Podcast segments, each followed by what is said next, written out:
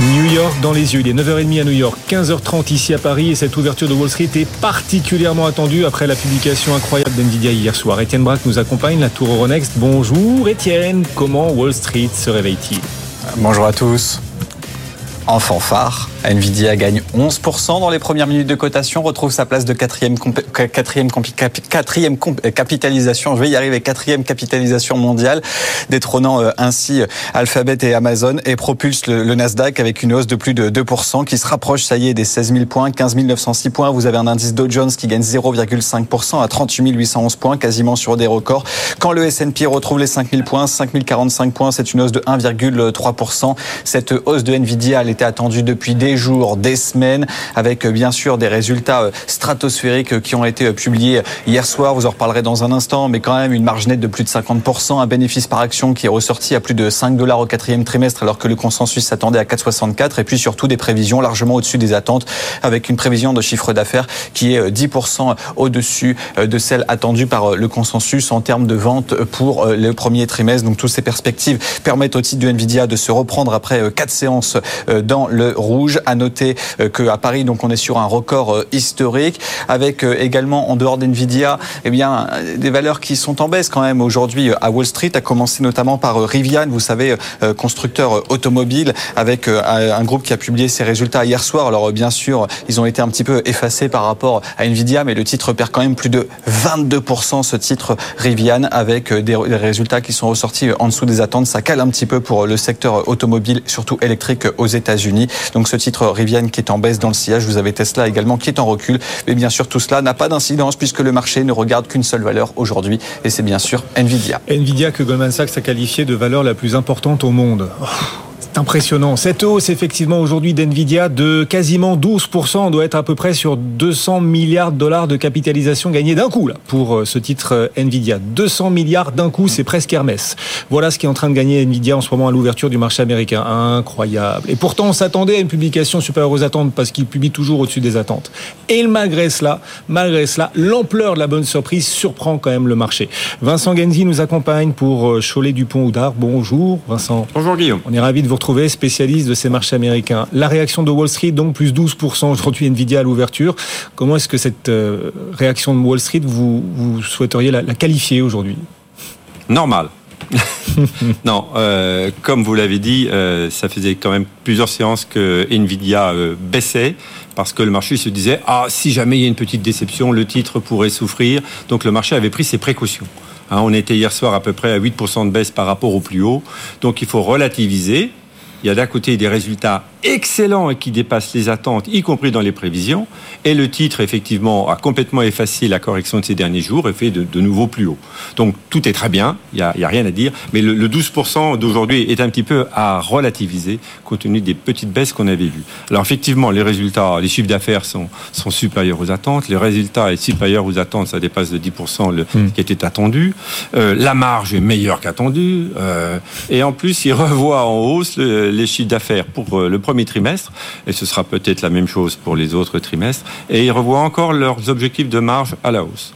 Donc on attend pour cette année à peu près encore 80% de hausse des résultats pour euh, euh, Nvidia, ce qui fait que les targets vont être probablement revue en hausse. Alors effectivement, et c'est déjà le cas, il y a beaucoup de relèvements d'objectifs de cours après la publication d'NVIDIA. Le relèvement d'objectifs de cours le plus spectaculaire, c'est parmi ceux qu'on a repéré, un Bernstein qui passe de 700 à 1000 dollars. Voilà, nouvel objectif de cours de Bernstein, il passe directement de 700 à 1000 dollars. JP Morgan passe directement de 650 à 850 dollars. Ça va vite. Ouais, je pense que le consensus doit être à 900, quelque chose comme ça.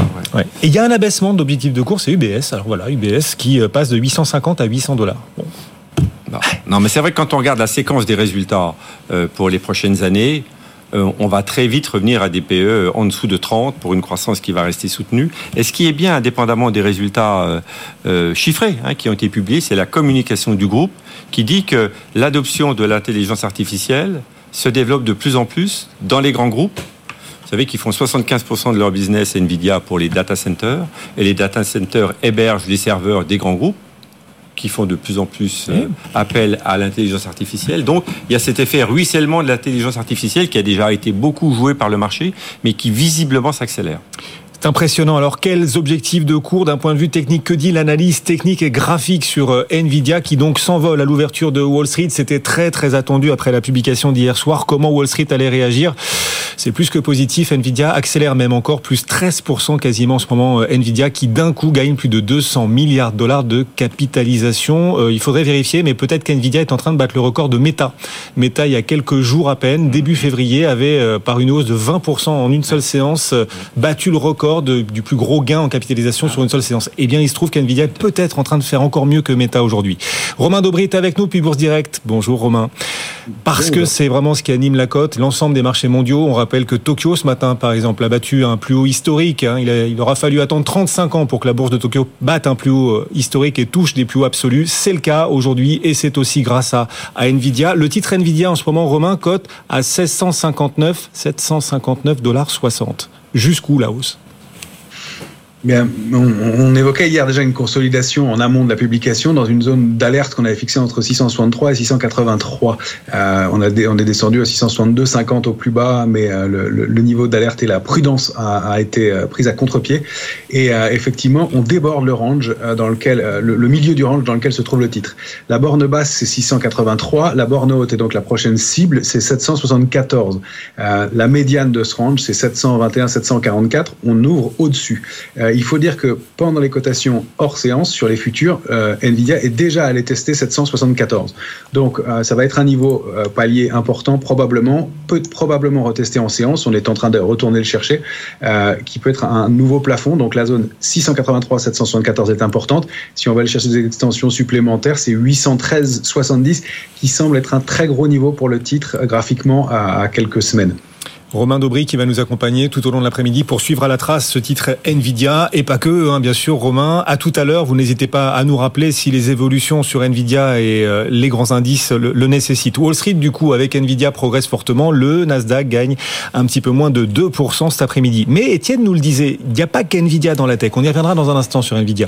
Il y a aussi les acteurs des véhicules électriques qui publient leurs résultats. Alors Tesla, c'était il y a quelques jours. Ça avait un peu déçu le marché d'ailleurs. Et on a de nouvelles déceptions aujourd'hui, Vincent, dans ce segment des véhicules électriques. Rivian et Lucide qui reculent tous les deux nettement. On est même sur du moins 20% pour ce titre Rivian, là qu'on regarde en direct. Euh, c'est pas tout à fait le même modèle dans la mesure où ils arrivent bien après euh, Tesla.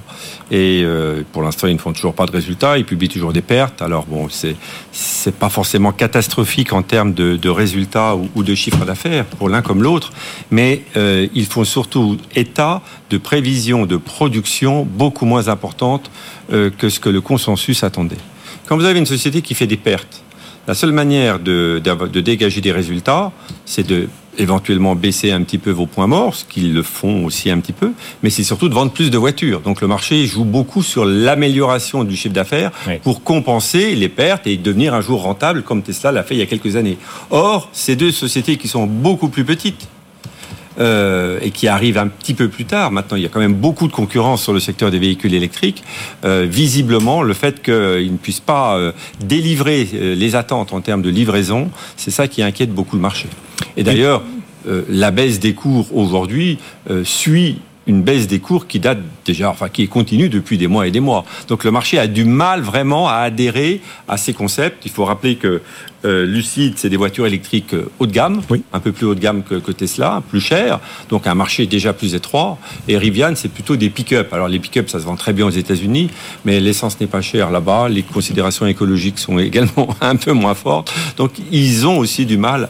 Ils en vendent pas mal, hein. ils en vendent quand même quelques mmh. entre 10 et 15 000, mais Bon, voilà. Et puis beaucoup de stocks, beaucoup de stocks déjà aux États-unis de véhicules électriques. des stocks. Donc il y en a un des deux qui a aussi annoncé des licenciements. Donc le marché s'interroge à juste raison. Rivian, alors le marché fait pas le travail à moitié. On voit que sur Nvidia c'est une super hausse. À l'inverse, quand le marché est déçu, il va pas de main morte. Hier Palo Alto, Palo Alto dans la cybersécurité perdait 26% à Wall Street. Aujourd'hui Rivian, donc dans les véhicules électriques, perd 23%.